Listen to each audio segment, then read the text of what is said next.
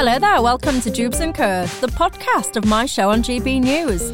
My name's Michelle Dewberry, and you can catch me live every weekday evening from 6 till 7 pm. But worry not, if you miss it, you can catch up here after every show. So let's do it. Welcome to Dewbs and Co. Keeping me company, got my panel historian and broadcaster David Starkey and the political consultant Emma Burnell. Good evening to both of you. And you know the drill on Dewbs and Co, don't you? You can get in touch with me on uh, email gbviews at gbnews.uk. You can tweet me at Michelle Dewbs or at gbnews. Why? Because this is not just our show, it's yours as well. And I want to know what is on your mind tonight. Are you as outraged as me about the price uh, of that McDonald's hamburger? 99p, that was always a thing, wasn't it? You got penny change. And was you like me? You always used to say, put it in the box. You can keep it, keep the change, put it in the box. And then you used to kind of walk out McDonald's like this, going, yes, I'm a good person. They've kept my change. Those days are gone now, though, aren't they? What are you going to do now? Because you can't just say if it's £1.14, what are you going to do? Give them £1.50, £1.20, keep the change? You tell me, are you outraged by that? Or do you sit there and think, good, uh, if McDonald's, etc., is getting more expensive, that is going to be good for the country? Tell me all your thoughts. I also tonight want to get into topics such as the strikes, uh, unions too powerful or not enough power. Should MPs be on the picket lines? I want to talk to you as well about everything that's going on in terms of energy. We see huge disruption uh, on food supply chains now. Do you think we'll ever see a return to rationing? I'm asking this because over in the EU, they're voluntarily reducing their energy usage by 15%. Anything to be worried about or not? And I want to get into as well this court TV thing. Uh, where do you stand on that? I personally think it's a bit weird and a bit unnecessary, but are you excited? And are you going to be glued to your TVs watching the goings on in the courtroom? All your thoughts on that, as I said, gbviews at gbnews.uk is the email address you can get me on tonight. Now, uh, another day and yet more strikes. Uh, luckily for you guys, me, my panel, we managed to make it into work, but many people did not because Around 40,000 rail workers have been on strike, as you've just been hearing in the bulletin pay, jobs, terms of employment. Uh, it's the usual things that are causing it. And only one in five train journeys were expected to go ahead. Uh, the disruption is going to continue, and yet another strike was called uh, not that long ago, actually. It was called for August the 13th. There's a few things I want to get into uh, on this. David Starkey, I'll start with you. I'm going to start with the basic question do you think that unions have too much power right now or too little? In the public sector, which is what we're talking about, there are two completely different worlds of trade unionism. Private industry, where Thatcher made the dramatic effect. Look where are we in now. We're in a studio, we're doing TV. I'm so old, I remember this when it was trade unionized. If you touched a cable, some great funk would come and say, you get off that. And you would film a tiny little scene and you'd have 12 people, right. which is why we now have things like GB News, because that was broken. It's led to an enormous proliferation of television, of media, extraordinary development of British media depended on breaking trade union restrictive practices. Newspapers are the same. The, the multiplication of outlets. The public sector was untouched by Thatcher. And this is the extraordinary thing the rigidity of working practices in things like the old British Rail. That's what it's really about. Um, and it's an unreformed industry. Its working practices are early 20th century. Many of them are actually governed by the days of steam. They've not changed. Well, of course, there's been a revolution uh, in genuine train. There's been a genuine transport revolution, but we're not really seeing the benefit of it. And until we actually match working practices with new technology, we're going to deal with the broken back structure that we've got at the moment. Indeed, and one of the challenges with that, Emma, uh, when you're talking about revolutionising working practices, industries, etc., inevitably that often means job cuts, and understandably, people get upset about that. Where do you stand on these strikes? Are you in favour of them or not? I wish we hadn't got to the point where we've got strikes. Uh, I think the question, do the unions have too much power or too little power, is not really the, the right phrase. The problem we have is that we have this incredibly confrontational relationship between government and unions. Um, I mean, I would just say to David's point that several people in the Labour Party would be quite surprised to know that we have a nationalised railway. Uh, it's quite a big fight in the Labour Party as to whether we should, should, or not, and we would believe that we don't currently. I know that they, we did have to take uh, Railtrack back into national hands because it had failed so disastrously in the private sector. But um, the rail companies. Yeah, are, there's a hybrid at the moment between Network Rail. But in terms of the unions, um, unions have to jump through enormous hurdles in order to call a strike. You know, they have to have very, very high um, turnout in a ballot, and they aren't allowed to do those ballots in easy ways like online, the way that most of us would do things. So the fact that we've got to this point is a failure of so many steps along the way. And a lot of that failure comes from the government and the government's attempt to act like the fourth or fifth iteration of Bucks Fizz in a sort of 80s reunion tribute act, uh, but so much less quality than the original. It just it makes the the government look stupid and the unions and you've got people out there very comfortable making perfectly good arguments like Mick Lynch um, and Eddie Dempsey who know what they're talking about and are doing a really good job and are getting the public on side because the public can see how poorly they're being treated. And p- everyone is worried about the cost of living at the moment. And that so, sorry, can, can we? The, uh, you've, you've actually, I, I had a note here too about an 80s revival. There's a terrible sense of 80s revival. But wasn't the initiative really taken by Mick Lynch? Isn't he, isn't he channeling his inner Scargill? The business of, now come on, his actual words, challenging the Secretary of State to single combat the way no, no I mean so, it would be nice if the Secretary of State would turn up to the table once or twice. Why? Whether they should be arm wrestling Sorry, or not, been, I don't so know. You've been you've been pointing out that there are delegate they're effectively quasi nationalised industries now. They're also bankrupt. The entire rail network is bankrupt. And it's nothing to do, nothing to do with, with the actual mismanagement of the industry, though that's not been brilliant. It is post COVID. We're in this extraordinary you know, rail collapse because transport collapsed. People couldn't travel. People have not started travelling again in the Those same way. Got the, subsidies the, you know, from so, the government. So you can't. You, you can't have the government step in when it's convenient and step back when it's not. That's not how this works the people who the government represent include those 40,000 striking workers, and they deserve better treatment from the government who could get involved and so, help so, sort this, this out. Is going, this is going back to the days of Barbara Castle. It's going back. We would the, be so the... much better off if Barbara Castle had won the argument in the first place. Unfortunately, she got battered by the unions, and then we ended up in this Precisely. awful divisive state. Precisely. If we'd actually implemented what Barbara Castle wanted, which was a much better tripartite system like they have, where we actually have proper discussions between government, industry, and unions, where everybody acts like grown ups rather than like mixed martial art fighters, so then we'd he, be better off. One, and so... it's Grant Shapps leading, leading that action and leading that aggression. It's not Mick Lynch leading that. He'd love to sit around the table with Grant Rubbish. Shapps. He will not do Rubbish. it. He's Grant Shapps has refused to do it.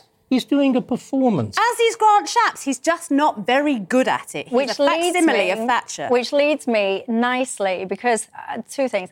One of the things that you said about, you know, there's such high levels thresholds in order to strike in the first place. I would dispute that. I actually don't think the thresholds are high enough. So just to remind people at home, if you're listening, as to what those thresholds are, at least 50% of all members must vote in the ballot, and at least 40% of, the, of those eligible should vote yes. I don't think that's enough. Half your workforce turning out and 40% of the half saying, let's do that. But that's, an incredibly high, high turnout in this kind of internal ballot. It's, it's, well, it used to be almost unheard of that you get a turnout like that. That they have got it to this level, if people, it shows you how bad things have got If people, people, were really um, struggling to the way that everyone's kind of saying, I'm not disputing that they are or they aren't. What I'm saying, if people are really unhappy with their terms, conditions, pay, etc., mustering more than half of your but they have haven't they? As i understand it the actual turnout in some of these these votes the actual uh, voting percentage to vote to go on strike is incredibly high. But i, I mean we're smashing 90 percentages. I, I, mean I, would you modify to it to be over 97 percent which i believe some of these ballots have got to? No but what i would say is you can't have you can't have um,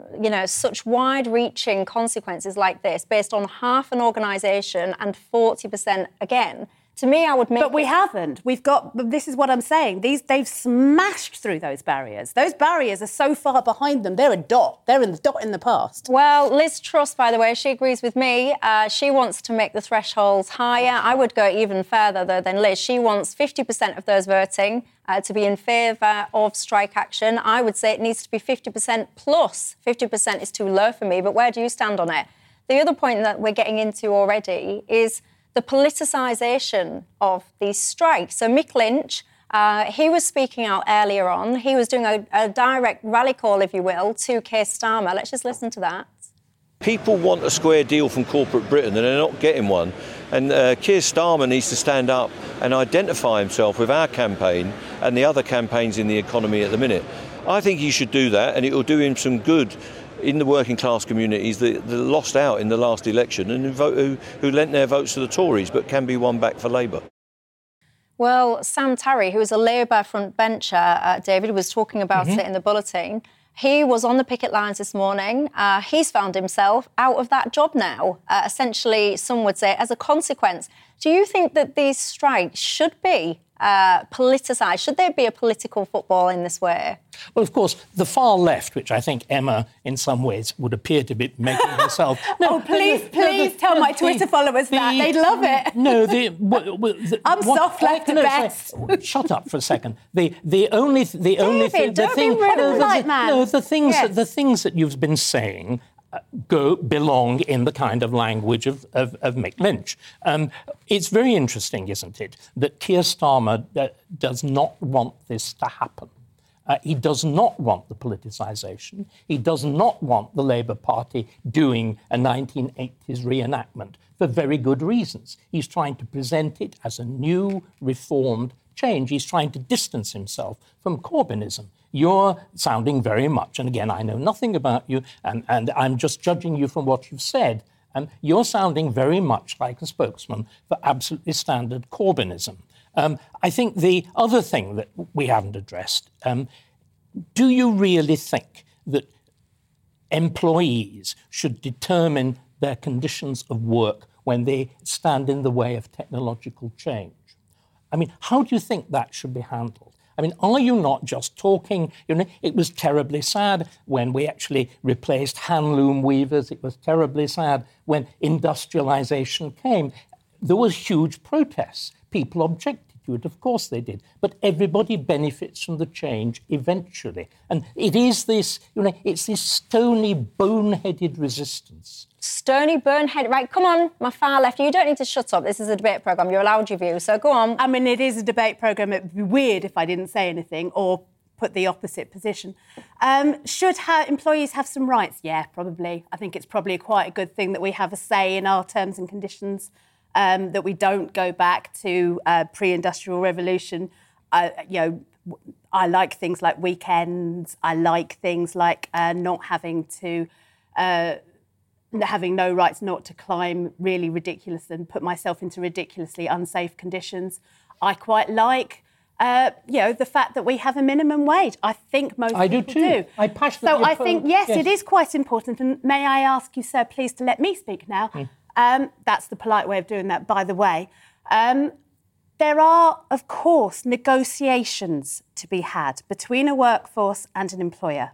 And you know the best way to do that is by having, instead of this kind of confrontational 1980s Tribute Act nonsense coming from the government and the employers, as much and as the trade unions, uh, and they're pushing the pushing the workers into oh, behaving so in equal a way so reluctant. I don't think they're that reluctant. I think, but I think, I genuinely believe that we would be better off if we had trade unions who are more empowered to better negotiate and governments better willing to do it. Now, if both sides came to the table with that attitude, rather than simply trying to pontificate and stand up and look like tough guys, which, I mean, I'm sorry, Grant Shapps, you ain't never going to look like a tough guy if we would be better off. We would be better off if we stopped saying this is all about fighting each other and started going back to what we used to do, which was negotiate.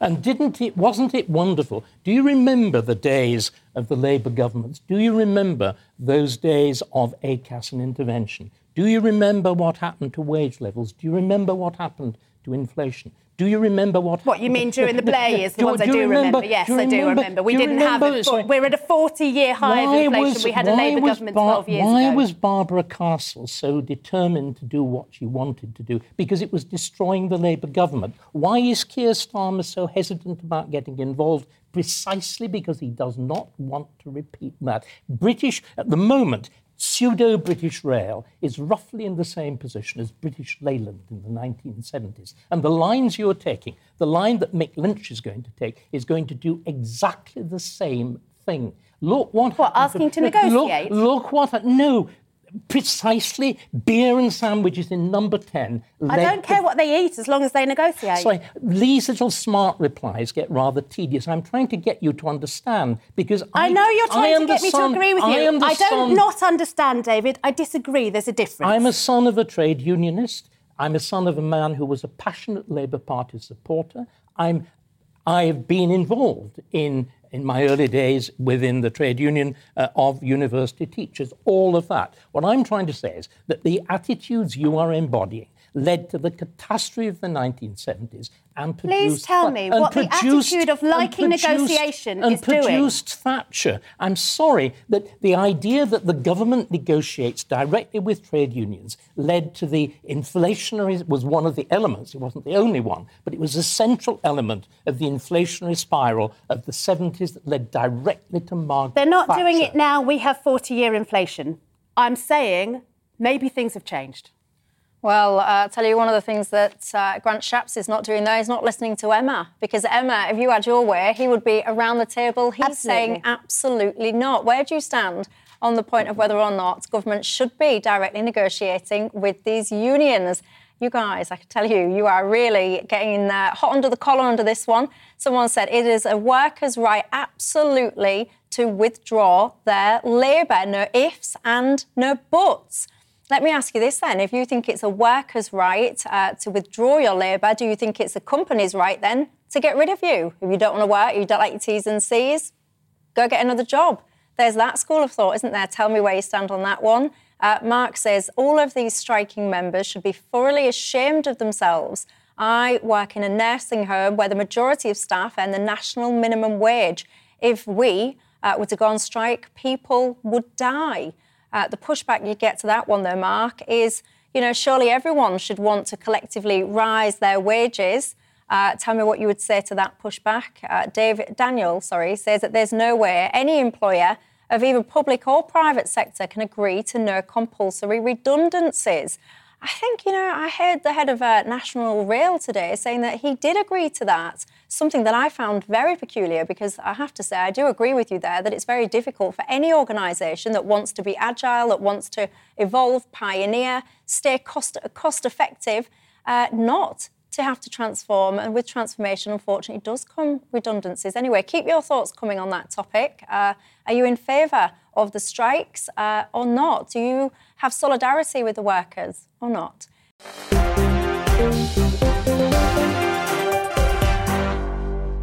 Hello there, welcome back to Dewbs & Co with me, Michelle Dewberry, keeping me company until 7 o'clock tonight. My panel, we've got historian and broadcaster David Starkey and the political consultant Emma Burnell. Um, we were just talking about the strikes then. Mixed reaction from you guys at home as to whether or not uh, you support the strikers or not.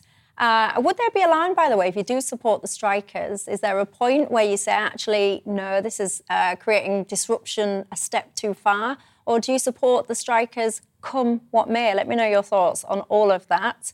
Um, Brian is a bit harsh. He just says simply, if people don't like the jobs or the pay or anything else, quite frankly, get up and go and do something else. That's what Brian has to say. You tell me your thoughts. gbviews at gbnews.uk is the email address. Now, uh, something I want to have a little look, a little delve into, if we may, because I am slightly worried at the moment. We all talk about things like gas prices going higher and higher and higher. Uh, over in the EU now, basically, uh, a collection of countries there have agreed to reduce their usage voluntarily uh, by 15% because of some of the goings on uh, with Nord Stream 1, of course, connected to the conflict, uh, Russia, Ukraine. So you've got all of that kind of stuff going on on the one hand with energy. On the flip side, you've got food.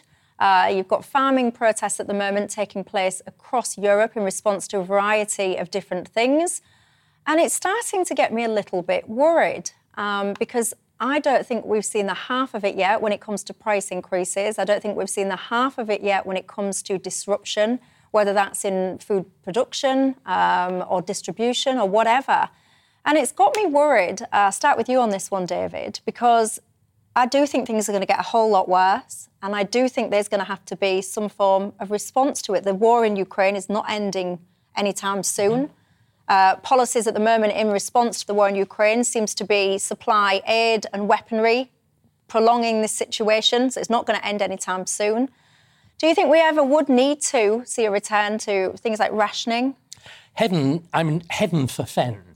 It, in the circumstances of war, the total war of the Second World War, it was necessary. If you remember, going back to the beginning of the COVID crisis, there were clamours from part of the left when there were sort of little problems with supermarket.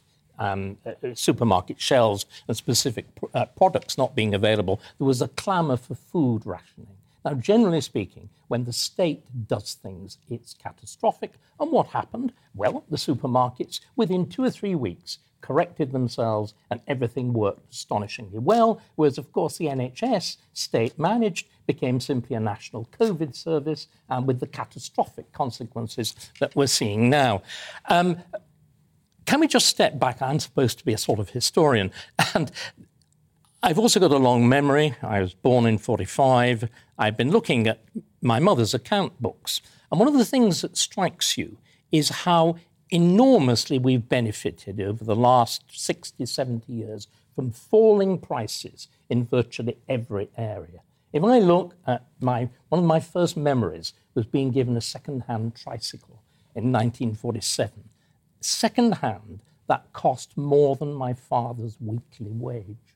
Right. It cost six pounds, and he was paid five pounds. Now,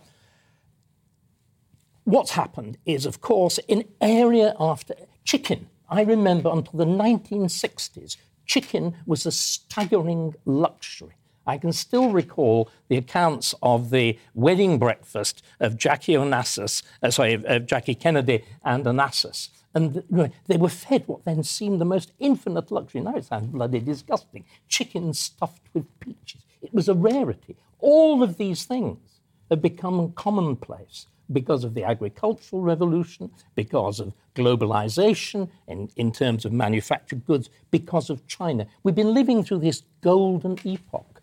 And I'm afraid golden epoch, epochs suddenly come to juddering halts. Mm. And again, this is the terrible thing about all our politics. We get retro 80s from there, we get from the Tories uh, another version of the 80s in which we have the two contenders for the leadership of the party, each doing a Thatcher tribute act. We're in new times. There are new demands. There are new challenges. There's no sign of new thinking. New thinking. Um, what do you think? Uh, I'll bring rationing back into this. Do you reckon that we ever will get to the point where things are getting so broken? Because this Russia situation, as I was saying, it is not going away anytime soon.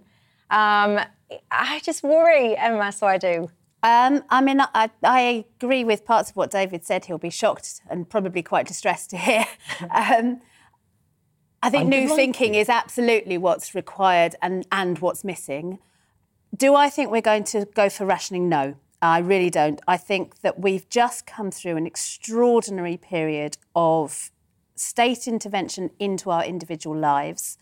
We have differed over the times that I've been on this show occasionally about to what extent that should or should not have happened, but that's where we were and that's where we are. And I do not think that there is a political appetite or available space to go into that again with rationing. We may find ourselves in a situation where we wish there were something like that because so many of those things that have become daily staples, like chicken, um, like bread. Um, I was with a family, um, a friend who's their family, um, and one of them brought the shopping in today, and she had one of those big gallon um, things of oil, and it doubled in price, literally doubled um, in since she last bought one. Um, and we can't go on like that. So something has to be done the problem with the phrase, and I've, I've, I've said this often, I've written this often, the problem with the phrase something has to be done is that quite often we leap for either a thing that we already know, i.e., rationing, or something completely mad that um, we, is untested. And sometimes those mad, untested things are great and they work really well. Sometimes they really don't and something has to be done doesn't mean do anything. And so I, I, I agree with David that we do need to have some um, really important new thinking. Also, I think we need to have a question of some of our priorities. Um, I have long um, had a problem with the more middle class environmentalists that I know going on about the problems of GM food when actually GM food is feeding. God, this agreement is getting world. really dangerous. It's really worrying, it's isn't completely, it? It's completely, it's completely. You're going to say quickly what I'm going to say is I think very soon we're going to start burning coal again. This is ex- remember. See, I'm not going to go that far. No, but remember, we sit on we sit on carbon. That's why there was an industrial revolution. And again, being, you know, being a historian, the reason that all of these wonderful things have happened to us is industrialisation. I, am not going to go the... back to coal because I am a very staunch um, believe, advocate for climate change action. But what I will tell you is that I've done a complete 180 on nuclear energy. Then you see, it may um, be a choice. For that very reason. But that nuclear energy is very slow to get going. But to, build a, to, to, build a nuclear power station takes, I think it's 20 years for the, for the current one we're talking about. And, now, and that's if it's built on time. if it's built on, which is most unlikely to be built by the state. And indeed, with the intervention of the French, so we know what's going to happen. Um, but the, the, the other thing is, you see, again, now we're talking nicely to each other. You two pe- like best no, friends. No, no, people, the, no, there may be there may be terrible choices. If we want environmentalism, we're going to have to contemplate reduced living standards. Now, do people care enough about the planet? Do they think that Thunberg is right? Do they think that dear old saintly, doddery David Attenborough is right? Are they prepared to sacrifice? Are they prepared to sacrifice their summer holidays abroad? Are they prepared to sacrifice the staggering range of food that they have? Are they prepared to sacrifice the fact that they can st- swan around in winter in a pair of, you know, in a t-shirt? Now, th- these were things which, when I was a boy, were completely inconceivable. It, I think, is likely we will have to learn to choose. Well, you tell me. David's asking a question. Do you think that people would be prepared to sacrifice? I'll ask you. Would you be prepared to make sacrifices in your life, and to what extent?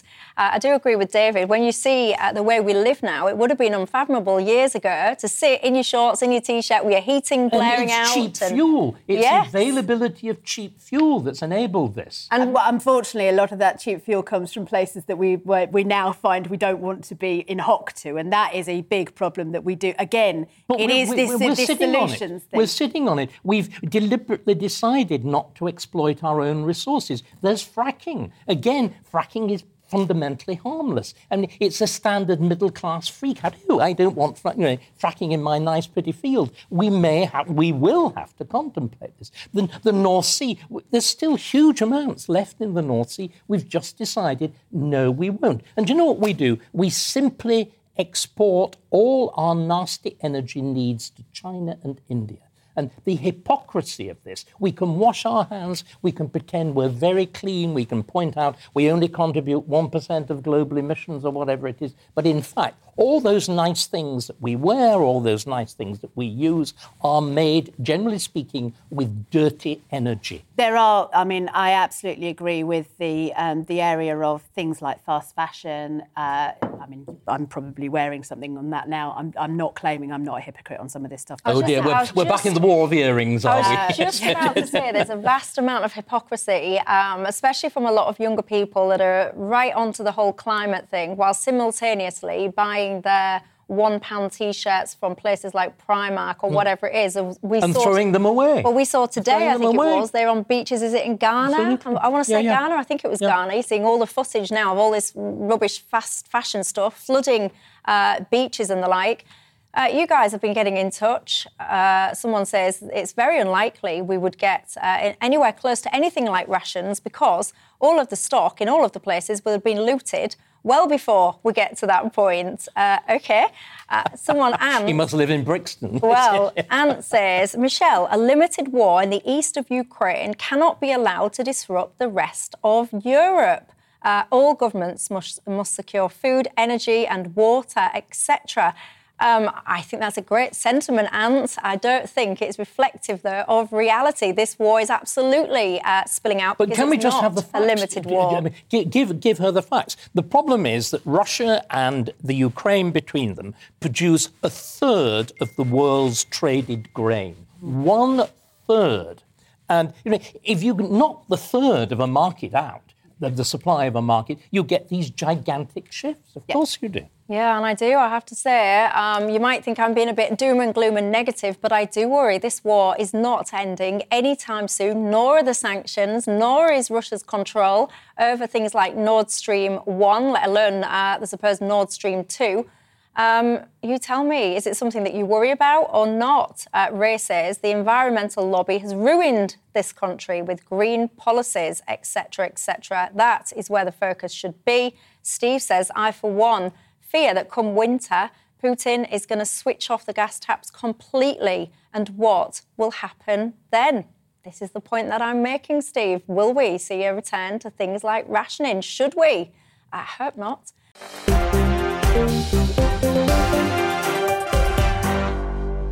Hello there, I'm Michelle Dewberry. This is Dewbs and Co. If you've just joined me, uh, keeping me company tonight, So we've got historian and broadcaster David Starkey and the political consultant Emma Burnell. We've been discussing the strikes. Uh, are you in favour of them or not? And are they being overly politicised? We've been talking about all of the goings on when it comes to supply chain uh, frustrations, etc. Would we ever see a return to rationings? And coming up in just a second, I'll be talking about court TV uh, that's going to be a new thing as of tomorrow. What's your views on that? Right, this afternoon it was announced that TV cameras would be allowed into criminal courts for the first time in our history. I've got to say that at the moment, coverage will be limited. All that will be shown is the judge handing down a sentence and explaining their reasoning with no view of the defendant, lawyers, or jurors. The first televised sentencing will be at the Old Bailey tomorrow, and you can watch it live here, GB News, at 10 a.m. I'm going to pick up with you on this one, Emma. Where do you stand on court TV? Are you in favour of it or not? It's such an interesting question, and I'm not sure I can go uh, as I know that I'm supposed to. This is exactly what should happen, and this is exactly what shouldn't happen. Um, I am generally in favour of transparency, of opening things up. Um, in the way that they're doing this, it does seem to be quite interesting to me because what they're doing is what essentially the judge's summation. So the expert who sat there through the whole thing, sifted through all the evidence, has or has been there while that was you know overseeing that process, then saying this is what's happened and this is why you're being sentenced to this um, that the jury has decided you should have. That seems to me like something that would illuminate um, public discussion of each individual court case and then maybe add to our discussion over how the justice process happens. But in my brain, I'm seeing grannies with knittings at the, guillotine. And I worry that um, in the longer term, if we go into this more, what we're going to get is the kind of sensationalism we saw around things like the Amber Heard Johnny Depp trial, um, you know, the OJ trial, and that kind of sense of the public taking a side in what has to be a process where it's not about taking sides, it's about assessing the evidence and making a decision based on it on a really complex, rational, in depth basis that none of us are doing through a five minute um, bulletin on a telly show. David, where do you stand on it? Pretty oh I hate to say it, pretty much pretty pretty much pretty, pretty, pretty much sorry we should we should have really discovered whether we disagreed on that one uh, I I feel very very similarly I mean again I think transparency is a very good thing I think it's particularly important that the and, and this is the point that's been, been highlighted by the, by the Justice Secretary, that there's a huge public dispute uh, about le- levels of sentencing. Are they adequate or not? Uh, and if, if it's done properly, this will help to explain why. The trouble is, I think it's going to change the nature of the judge's summing up. I mean, it's going to become much more explicative.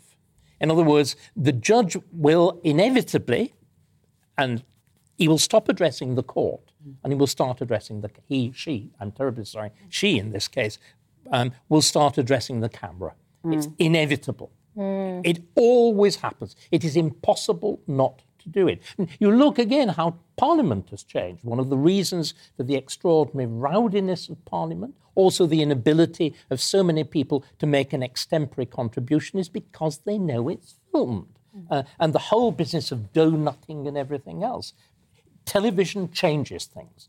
Um, we all know that, that, that there's, there are two utterly impossible words. They're an oxymoron, which is reality TV. You put reality and television, and reality is changed.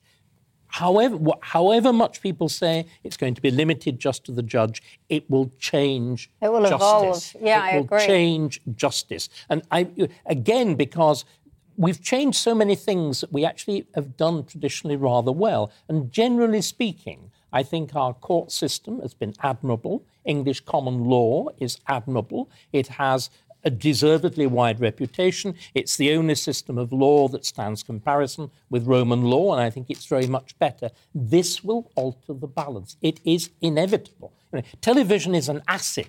It dissolves. It doesn't, doesn't, it doesn't just reflect, it changes. Uh, well, let me know your thoughts on that. Uh, let's also take a listen, shall we, to what the Lord Chief Justice Ian Burnett had to say earlier on on this. The necessary changes to the law were introduced in 2020, and we all hoped that we would start filming sentencing remarks in high profile criminal cases in the summer of 2020. And were it not for COVID, that would have happened. But now it is happening, and I think it's an exciting development because it will help the public to understand how and why criminals get the sentences that they do in these very high profile cases. Right, see, that's it his should, the law shouldn't be. Ex- you heard his word. This is an exciting development. I'm sorry. I'm sorry, Chief Justice. I don't want exciting developments. We've had an exciting Prime Minister. There's a reason for that kind of thing, but not injustice, please. Well, to give this all its correct uh, title, open justice is what people demand. They would say that this is democracy in action, but I think there's a very fine line to tread uh, between drama and democracy. But do we now start, if we've got democracy and justice, shouldn't we go the whole American hog and start electing our judges? Well- this is, can you, this will become a popularity competition. Yeah, and and that's the thing. Uh, I I think you know, there are reforms that I would like to see to sentencing uh, and to different, and I think that it makes it harder if you have a judge. And it, there's inevitably going to be at least one judge who wants to be a bit of a star, who wants to go on, retire and go on strictly, right? Lawyers are stars in their own way. Um, and you know, and I just really worry that that sense of projecting beyond the law, beyond the law court, beyond the courtroom. Judge Dredd. Judge But this is, I mean, see, I've got to, I was a little bit like you when I first heard of this. I was a little bit, what, because normally my opinions form quite quickly on something. I'm either in this camp or that camp. And on this, I was a little bit in two minds because I do understand uh, the arguments for it. But I do also worry that, um, like Louise has said, emailed in and said, I think TV cameras in court is a great idea. I love watching court TV and the American trials. She says, I was glued to Depp v. Heard. I watched the whole whole thing. But uh, see, this is the thing. This is not. Um, This is real. TV. This is Yeah. somebody's freedom. Yeah, absolutely. Yes, Misha, I can tell you- It's not. A, it's not a performance. It's not a soap opera. And the trouble is, you know, the, we're then going. The risk is now there'll be a demand. Of course there will. execution. You always- Oh. Sorry, this I is- thought you was going to say there'll be a demand for this. I was going to say, and then you went there's a- on. there's there- there- in Egypt, there has been a case now where the judges have actually requested that the hanging be made publicly, done publicly, so that the enormity of the crime can be registered and people can be deterred from it. Now, that's as good an argument, I'm afraid, as the business of. And this is the thing, we like stories. You always bill me on here as a political consultant, which is one of the things that I do, but I'm also a writer, I'm a playwright. Um, we communicate to each other through stories. And I worry that we are going to become, courts are not supposed to be theatres. They're actually, when working well, uh, as David said, very boring because they're about process and getting it right and grinding through the detail and really making sure that everything works. And even, you know, when you watch a court drama, like um, I was about to say LA Law, which really dates me because I don't think that's been on since about 1992. But, you know, when you watch something like that, when you you're, what you're getting is the highlights but what we're going to start expecting from this court tv is those highlights and that again it doesn't do justice to what justice is Well, Raquel's been in touch saying, I am wholly against this. This is another Americanism that we are importing. It will Hollywood and sensationalise something that really ought to have far more gravitas and should not be entertained. That is a sentiment uh, that I think I share as well this whole kind of desire to follow uh, America into a variety of different things, this just being the latest example. I don't always think it's a good idea. More often than not, it's a pretty poor idea. Um, David says the House of Commons and PMQs certainly changed with live TV. That it did, David, and this is uh, David's point as well. That what happens is instead of just doing your job, people then start playing to the cameras. Uh, Which we, of course, never do. I mean, come- I mean, we are totally innocent of any any of these things. Come Well, on, let's, I'll let's tell all, you. let's all acknowledge. I'll tell you, my favourite thing uh, about the show tonight uh, has been the blossoming friendship that I've witnessed in, in front of my own eyes between David and Emma. You started my show by telling Emma to shut up, so you did. You Well, wasn't be- close enough for me to, begin give with, you a begin with, she was doing a lefty rant, and I was doing a righty rant. and we behaved accordingly. I was going to give him a slap for you, but he's not close enough to achieve that. But that's how it starts. this is why you're Let me- between us michelle Look at him. Yeah, I do you know, you would, uh, you seem to almost enjoy the concept, the concept of me slapping you a bit too much there. David. I think it's a, You're the wrong we're before the watershed wrong michelle gender. Oh, it's a good time to say goodbye, isn't it? Let's cut it there. It's tea time after all. Uh, Emma, David, thank you for your company. Thank you for yours. Uh, at home, I can't wait now to see what goes on between these two next. Have a good night. I'll see you tomorrow.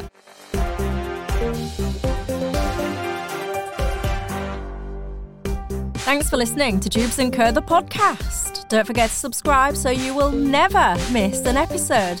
And if you've enjoyed it, leave us a nice comment. I'll see you next time.